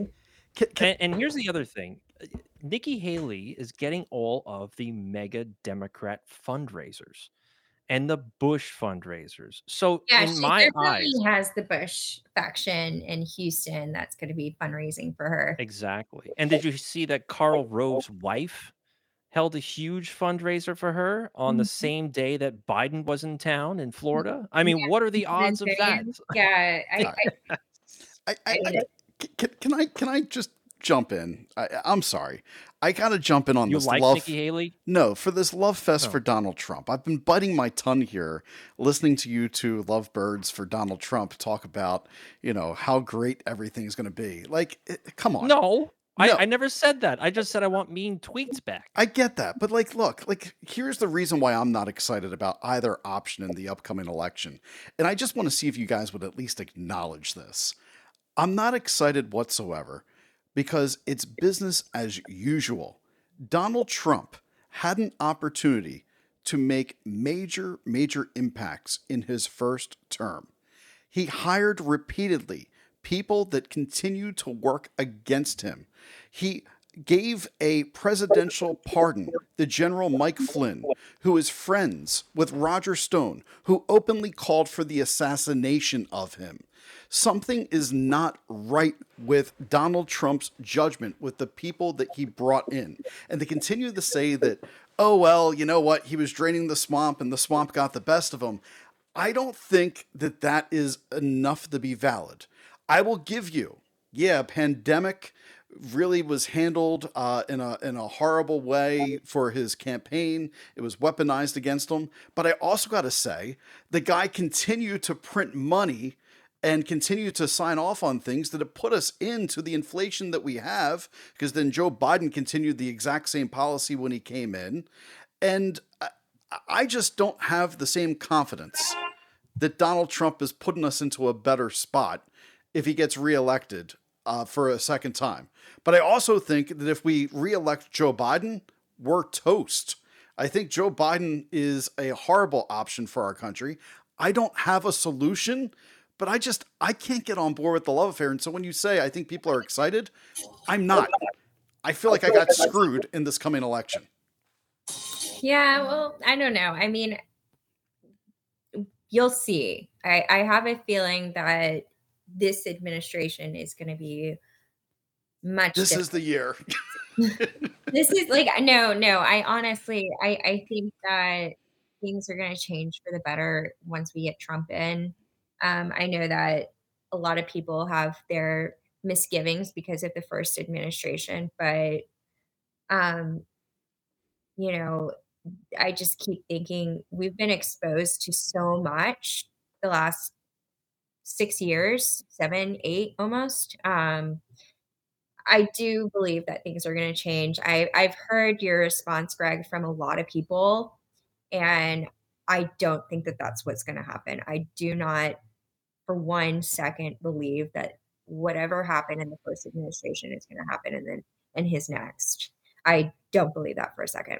I think that a lot of snakes have been exposed, and I think that the administration that Trump will have is going to be much better than sorry than um, what happened in 2000. So, so Merissa, somebody wants to ask this question: Who's going to actually hold Trump accountable? Accountable for what? So, I, I- I think it's, uh, you know, and uh, I have some other comments. Who is we? Please stop using we. Right? Um, I think that both of you are overestimating that he's just got lots of votes from people that supported him before or that are fed up with Biden. I think that there's a lot more people like myself that are like, I don't know who the hell I'm voting for because I don't like either uh, way of where things are going. And I also think the Democrats, I mean, they're just going to vote for Biden no matter what, even though they know that with the most recent report that just came out, the guy's senile.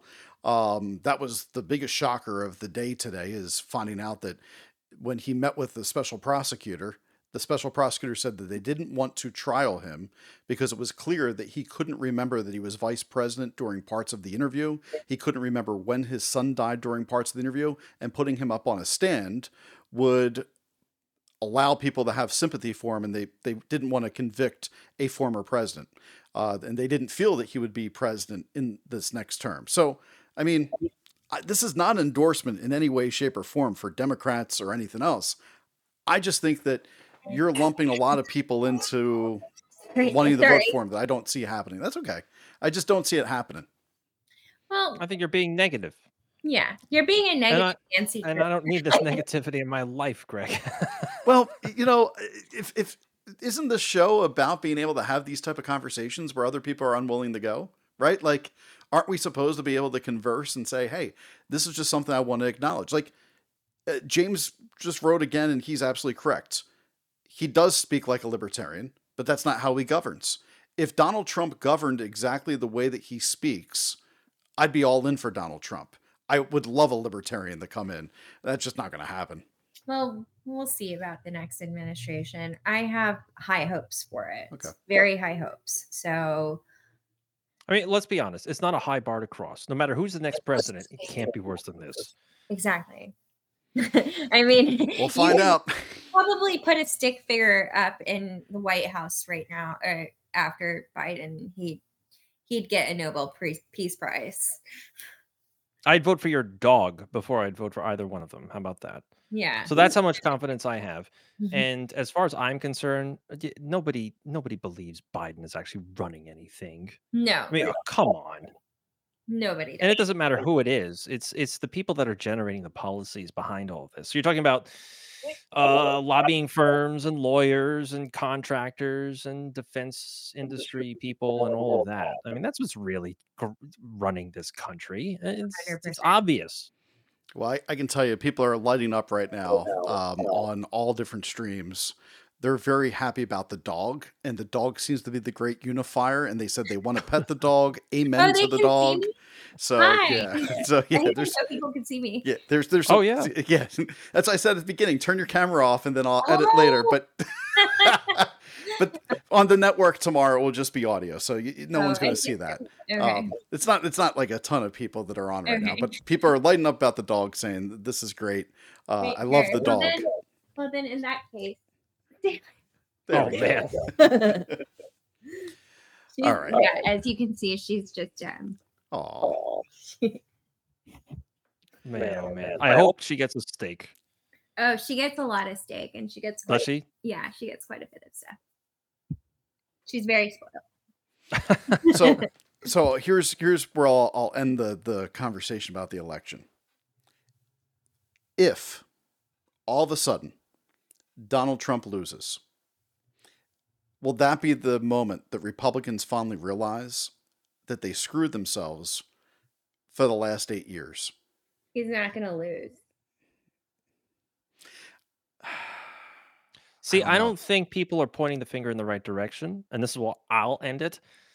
If you have electronic voting machines, then the election is instantly compromised. I agree. So the Republicans, the Democrats can try and blame the Republicans, or people can say, well, the Republicans really need to look themselves in the mirror and figure out where their true course may lie after Donald Trump. No, no, no, no. Let's talk about the voting machines. And I know it's a sacred cow and you're not allowed to question it. It's almost like a religion in this country, regardless of what aisle you're uh, standing in or what side of the aisle you're standing in kind of crazy. it's it's you can't touch it and i'm sorry I, I know they try to say that oh voting is sacred okay it is so it should be handled as something sacred not electronic that gets the, the data gets sent off to a foreign country and then bounced back to be tallied and then you know, all sorts absolutely. of weird nefarious uh incon incongruous well no inconspicuous uh or conspicuous uh uh data I lost the sentence. I'm done. I'm done for tonight. That's it. Good night everybody. like no the 3 a.m jump. That's what i'm trying to get at. At least your internet stayed on the entire time yeah tonight, that's right. At least the internet worked. Know- it's been going out once a day now. It's becoming a, a, a wonderful exercise in patience. So, so I agree with you on on on the whole thing. I, I I think just where my frustration comes down is this: our constitutional rights were trampled on under Donald Trump during the COVID lockdowns. Um, Anthony Fauci, you know, I didn't feel that he took a hardline stance against Fauci. I didn't like what happened with the money. Um, I feel like that you know the a lot of the issues that we started coming out of with financial wise he allowed the swamp to run him instead of running the swamp during that. He had difficult decisions to make. Other places like desantis in florida i felt handled it much better. You had governors around this country that decided to keep things open and they did not have runaway deaths in their states. Um, and so when i look at it i'm like you know that's my problem. Here's what i'll, I'll land my plane First three years of Trump, my wallet was excellent. I didn't have a problem with mean tweets. To me, I was like, whatever, as long as the country is is good, uh, I'm good to go, and I was fine. Where I'm at right now, though, is I'm not excited about us voting for 80 year olds to be representing us for the next four years. And that's just where I'm at, and that's realistic. I'd be lying to you, or I'd be Greg, lying to my audience if I if I said it any other way. well, Greg, do you think how many people do you think have been woken up since COVID happened and since Trump came into office? Uh, a ton. Or because I, I talk to them yeah, regularly. Yeah. yeah, I mean, so you can see it two ways, and you know, a lot of people they they do hate on Trump during the COVID era, but you know, the only thing that I can think of that has been good, which has come from COVID, is so many people have woken up to all of the things that were broken in our system, our education system. Parents, your kids were sent home, and parents started actually paying attention to what their children were being taught in schools. I mean, COVID activated a lot of people. And, you know, and the fact of the matter is, is that Trump gave all of these governors, mayors, and local politicians enough rope to hang themselves. And a lot of them did and a lot of that a lot of their choices were from our local leaders. And you know we keep looking at the higher level but really it's you know covid it was like a blanket of darkness. There's not Mhm. one thing that covid did not touch or affect.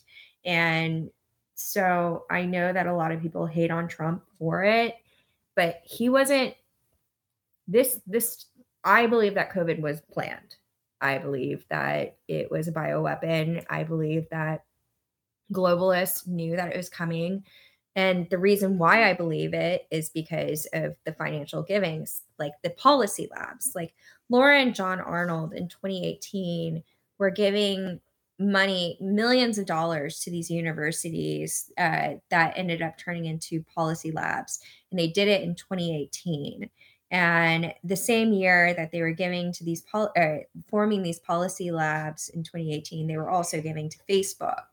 And then in 2020 when covid came these policy labs all partnered with cities and counties and dictated all of the covid policies. There wasn't a single doctor on these policy labs. And the people that were placed into the policy lab were married to county officials. So the way that they were operating was no different than how the deep state operates in the CIA. So you see this, they gave 2018 and 2018, they created these COVID policy labs or these Texas policy labs. And then, and then um, CTCL turned around and gave Harris County the same amount of money that they gave us, that Laura and John Arnold gave to uh, Facebook to study social media's techniques on elections. I mean, so when you start, I, I don't, I think that Trump did the best that he could because it was a, this, I believe that this was a biological warfare attack. And I think that, you know, he exposed a lot of the bad people during COVID. I know a lot of people are like, Merissa, you're you're just like an abused wife saying, oh, he loved but I don't I don't see it that way. I think that COVID would I know that it's a terrible thing, but it was also a blessing in disguise because none of us would have been this awake. And I don't think that 75% of the people that I speak to now would have woken up to all of the corruption if this hadn't had happened. Do you think that they are waking up as a result of something with the Trump movement, or are they waking up because they finally realized, wow, my freedom to travel was gone, my freedom to see different things, and they started realizing this is doesn't feel right. That this narrative that was coming just seems like complete BS. Right. Yeah, no, I think the latter. And but who is the one that brought this to light? Uh, to me, it wasn't Trump that brought that to light for me. I mean, that's just me being honest with you. Like Well, I for mean, me, it was that research on my own and and going down talking to doctors were like, yeah, that's not what I'm seeing. Showing me letters from the governor saying they're going to lose their license if they speak out on certain things. right. Um, that's where I learned things, and I believe that the the networks of individuals on podcasts and everywhere else got the information out there. Right. But during that time, Trump was calling out the media saying, hey, this is fake news. This is bullshit. Sure. This is bullshit. A lot of people, they I don't think that they realize that the way Trump speaks, he's call he's he I think that he's brilliant in the way that he speaks, and not many people catch on to a lot of the stuff that he's doing. So, you know, remember when he said sunlight is the best disinfectant for COVID?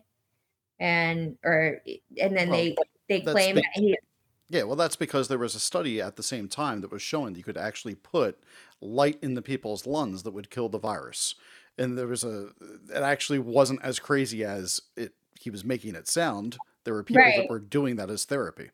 Right, exactly. And then we found out that vitamin D was a huge um, catalyst in helping people recover from COVID.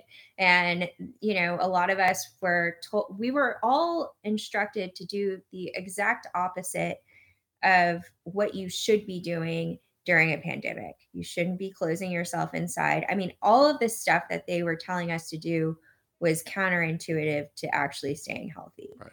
And the whole time, Trump was basically telling us, don't listen to them. And he was, he was make, you know, he was basically saying what he could without, I mean, you saw how they crucified him in the news. They said he was telling people to drink bleach when he was telling us to go outside and use disinfectant. Right. You know, and I don't I don't know if a lot of people picked up on the stuff that he was doing during that time, but I did. And I was like, oh, this what he's saying makes sense. Hey, I, I got to address some people that are are writing in right now. Yeah, so give, give me a quick moment here. All right, we're, we're gonna we're gonna solo the camera. Look, everybody, I'm reading your comments. I see what you're saying. I see what where you're at. If you think what I'm doing right now is Trump hate, you are a snowflake. You are the things that you believe that only the other side does. This isn't Trump hate whatsoever. This is simply somebody who's an informed voter who's been looking at things, going, "Can you understand why this might be the case on this other side?" And we're having a conversation about it. We're not sitting here attacking one another. I'd even say I wouldn't vote for Trump. That's not anything that came out of my mouth.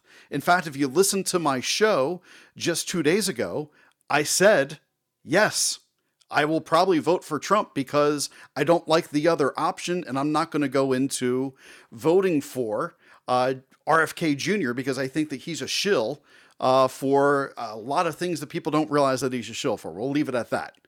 So I think it's important to have conversations like the one that we're having right now, because if you're not willing to go there with these, and Merissa's articulating very well and defending herself extremely well, but if I don't have these type of conversations and we're not willing to engage in it, nothing's going to change in this country. Because if all of a sudden you just get butt hurt over the fact that somebody's saying, well, you know what, we should have more questions about things, that's a real problem in this country. Get your emotions in control, everybody.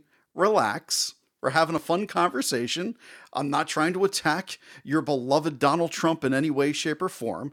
But, you know, I'm pretty sure if all of a sudden I was like, uh, I- just a few minutes ago, didn't I talk about Joe Biden and saying that he was senile? I mean, is that not good for you? What happened to having balanced conversation?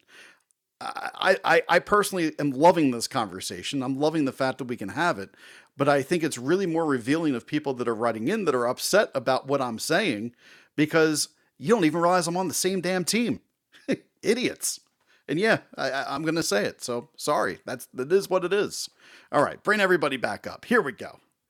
Sorry about that. Very defensive. I mean, this is just a very, very embarrassing moment for you. That's yeah, very. I'm so embarrassed, Michaels. I'm gonna go cry in the corner in just a few moments about uh, all the Trump hate that I spewed today.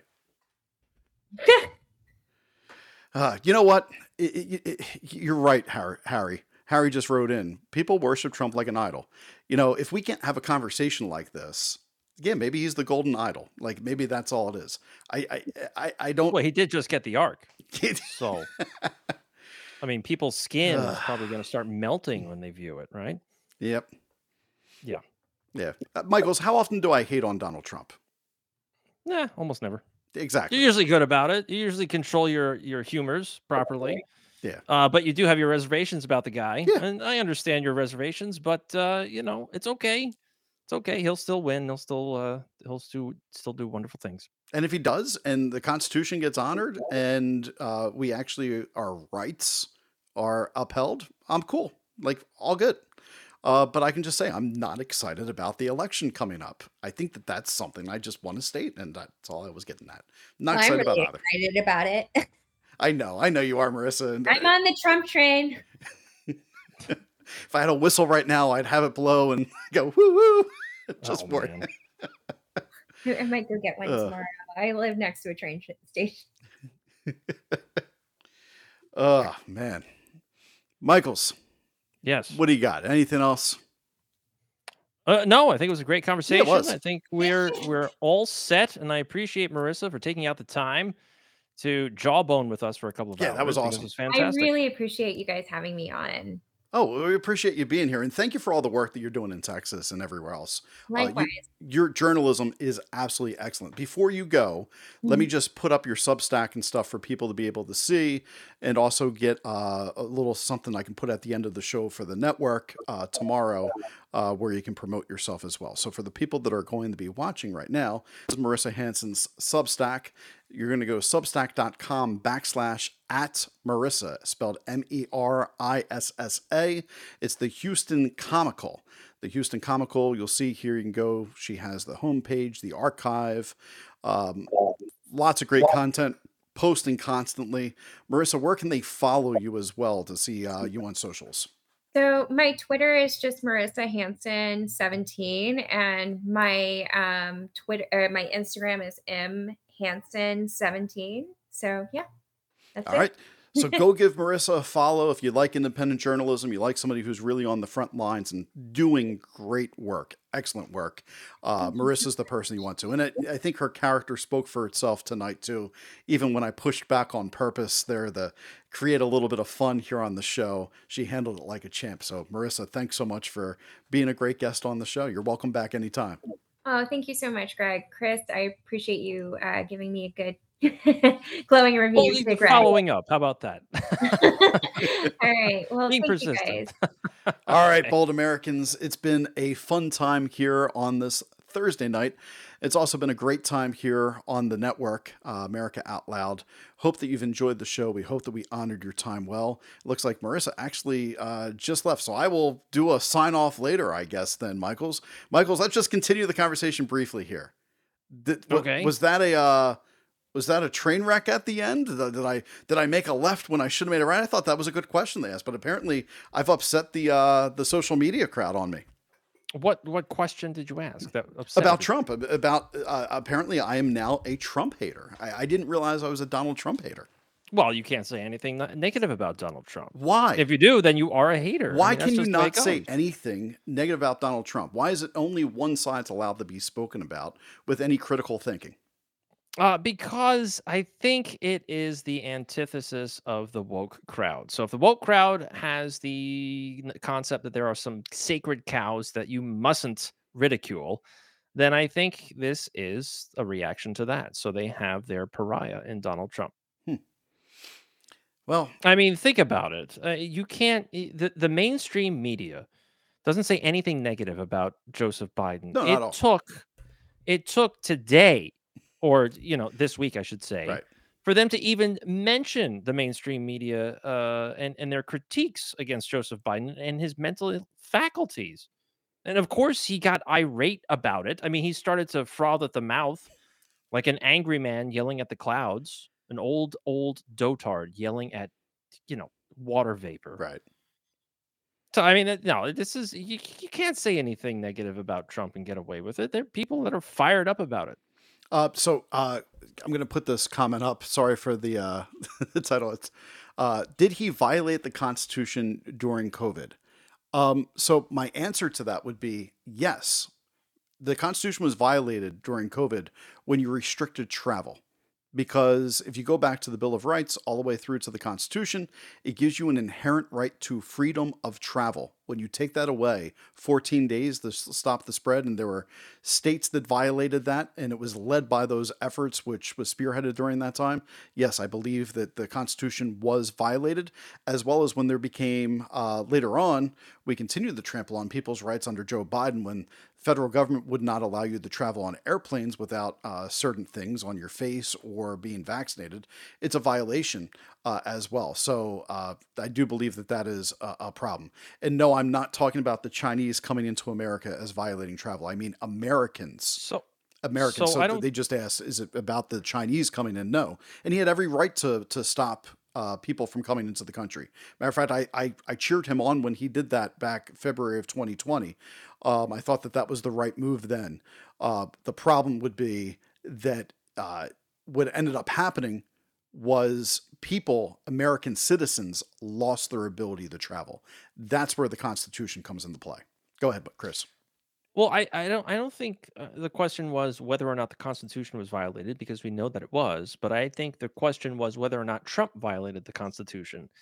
And in response to that, I don't believe he did because it, everybody was using Dr. Fauci's gray language sure, that's as true. validation okay, that's, that's, that's to clamp down. Yep. So they turned it into a states' rights issue. Right. So if New York felt as though that you can walk into a bar and sit down uh, you were safe as long as you were sitting at the bar. But if you were walking, uh, then you needed to wear a face diaper. Right. Uh, so, and the way Dr. Fauci worked, it was all spoken in gray languages. So you're correct. The Democrats I, I, I guess can interpret it however they want. Yeah, I'm going with the uh, court case Kent versus Dulles. Um, so if you guys want to look at it, it's 357 U.S. Uh, hold on, 357. 357 U.S. 117 130. The right to travel is a part of the liberty of which a citizen cannot be deprived without due process of law under the Fifth Amendment. When Donald Trump started saying to these governors, I'm giving it to the states and this is what they're able to do, and governors started making sure that, hey, certain things are going to get shut down, uh, that is where I think the president had a, uh, should have been able to say, you can't restrict people's rights to be able to travel uh, on a federal uh, air flight based upon whether or not they were vaccinated, based upon whether or not uh, they were willing to wear a mask, uh, all of these things. I, I, I think that that's a, a, major problem.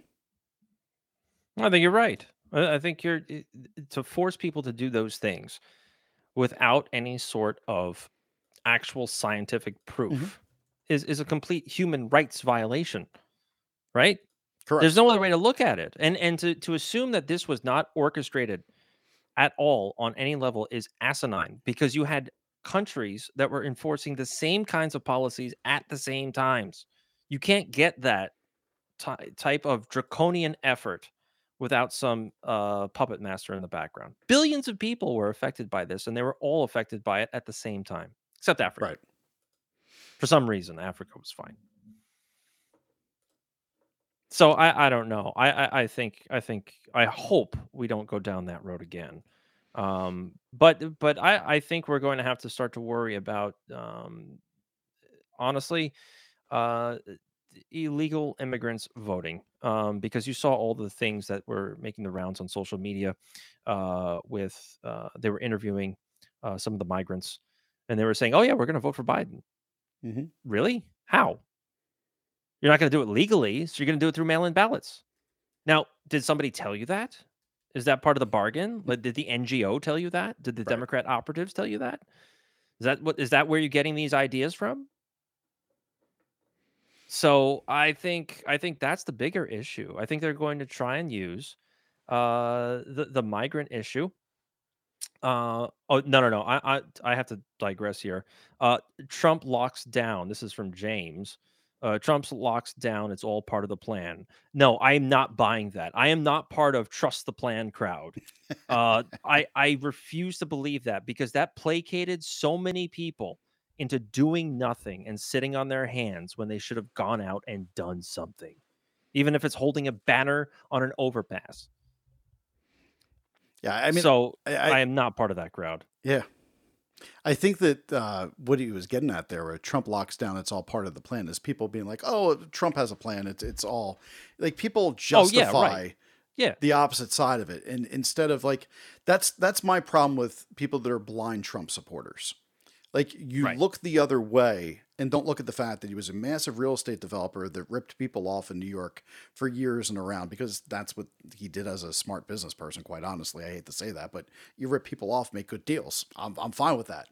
But to think that like there's nothing about the presidency where he could possibly enrich himself, I think is just as ignorant as looking at Hunter Biden's laptop and looking at the evidence there and go, oh, well, what's going on with Burisma in Ukraine and Joe Biden? Like, you got to be able to look at both sides of things. That That's all I'm getting at. And again, I go to if, you know, Joe Biden is this old man, why isn't Donald Trump an old man? Um, I have a problem with both candidates. That's all I'm bringing up. Uh, I wish that we had a better option for 2024, but we don't. And if people really think that Joe Biden and Donald Trump are the best options that you have for a good future on either party, well, then we're not ideologically aligned, and that's okay because that's what makes this a great country. We can all vote our own conscience. But I'm going to express that, yeah, I think that the voters are getting screwed and failed by the Uni Party and what's happening right now. I don't think there's a problem with telling people that.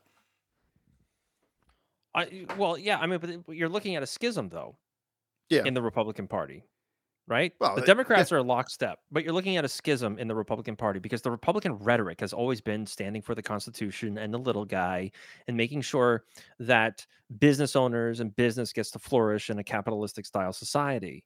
But when push came to shove, thanks to Donald Trump, he really exposed that the rhetoric was just that. It was I agree with that. Promise. I absolutely agree with that. I, so now you have an electrified base that is saying, okay, we're trying to hold the party accountable for its own rhetoric, and it ain't working. Right.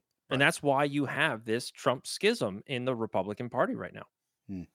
I, I just think that the Republican Party is without any type of leadership, any type of vision at this point in time. Um, well, certainly not Mitch McConnell. I mean, he hasn't been the, the- the turtle hasn't been anywhere. no. Oh yeah, Mike Pence. Yeah, that's a great. Yeah. I hate Mike Pence too. What an awful person. Uh, When when you're a candidate, Right. and you've got a fly that lands on your head, you're the wrong person for the job. I mean, that's just the way to look at it. Oop. Mike Pence, Hillary Clinton, Barack Obama, they they've all got carrion landing on their heads. Right. That's not the right place to be. yeah, it's somebody used to always say to me, "Flies landing on you is demonic." Yes. you know, if if, exactly. if all of a sudden flies start coming in, run because yeah, death is Beelzebub nearby. in the room. yes, that is it. Lord of the Flies all over again. Look, here's what I'm going to say to the people too, Chris. Like, I, I appreciate the comments that were coming in on Instagram. I see all of them. I see all the stuff that's coming in through StreamYard and X. Look, at the end of the day, would you rather that I sell myself out and I tell you how great one political candidate is to have everybody listen to my show? Or would you like to tune in and actually have guests that are willing to defend their sides, talk this out like common sense people, present facts to individuals, and, and have these conversations? I would not be able to rest my head on my pillow at night if I was just a shill for somebody or I had somebody paying me to tell you to vote a certain way. That's not who I am. It's not who I ever will be.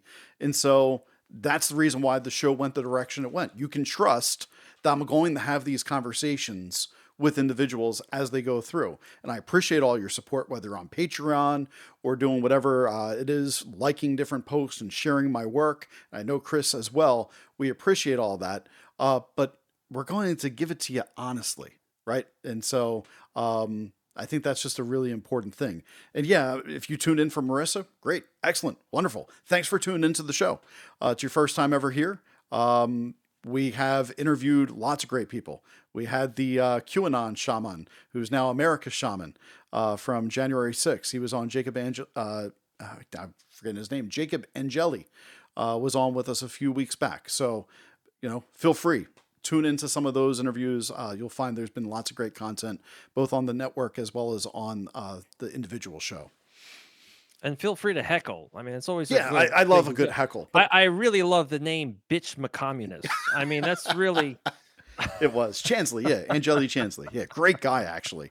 Um, absolutely, that was one of my favorite shows, and I took a lot of heat for having him on the show. Um, and I found him to be an absolutely really entertaining and uh, intelligent individual um, when he was on here. So it was it was a nice interview. You were on that with me too, Chris, right? yes, Yeah. yeah. That was fun. Yeah. that was fun. Yeah, it, it is a funny name. I, I enjoyed that. All right, I think it's about time we Yes. shut it down for the evening. We're running up on two hours. Um, it was a good conversation with Merissa. I got to cut that before I go to bed and then go to my day job tomorrow in the in the school uh, teaching the future. Uh, so, uh, thanks so much, everybody. If you want to check out more, Chris, where can they find you? You can go to all of your podcasting platforms and find me at the Last Call Podcast with Chris Michaels. And on all of your social media platforms, you can find me at the Last Call Caravan because if you're paying attention to me, you're on a caravan. And you can find uh, the Bold Americans right at America Emboldened uh, on all of their different platforms, as well as at Real Greg Bolden is where I post. Uh, and Patreon, if you'd like to support the work, patreon.com backslash America Emboldened. We hope that we honored your time here well. Enjoy the conversation with Merissa. It was a good one.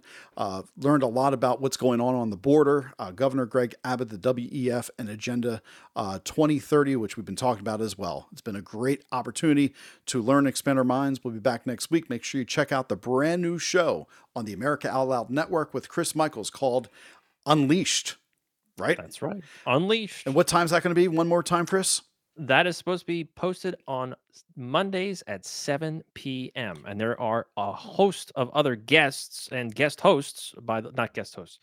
Every day is a different host. That's what I mean to get at. Yep. But So you're going to be every. Monday. Every Monday for me, but do not forget to tune in all the other days for other hosts. So 7 p.m. every Monday. Make sure you're checking out Unleashed with Chris Michaels, and then you will have me Monday, Wednesday, Friday on the network, and throughout the week on the Patreon page. Thank you, everybody. Hope that you have a great weekend. You've been listening to America Emboldened with Greg Bolden and Chris Michaels, our special guest, Merissa Hansen. Be bold, America.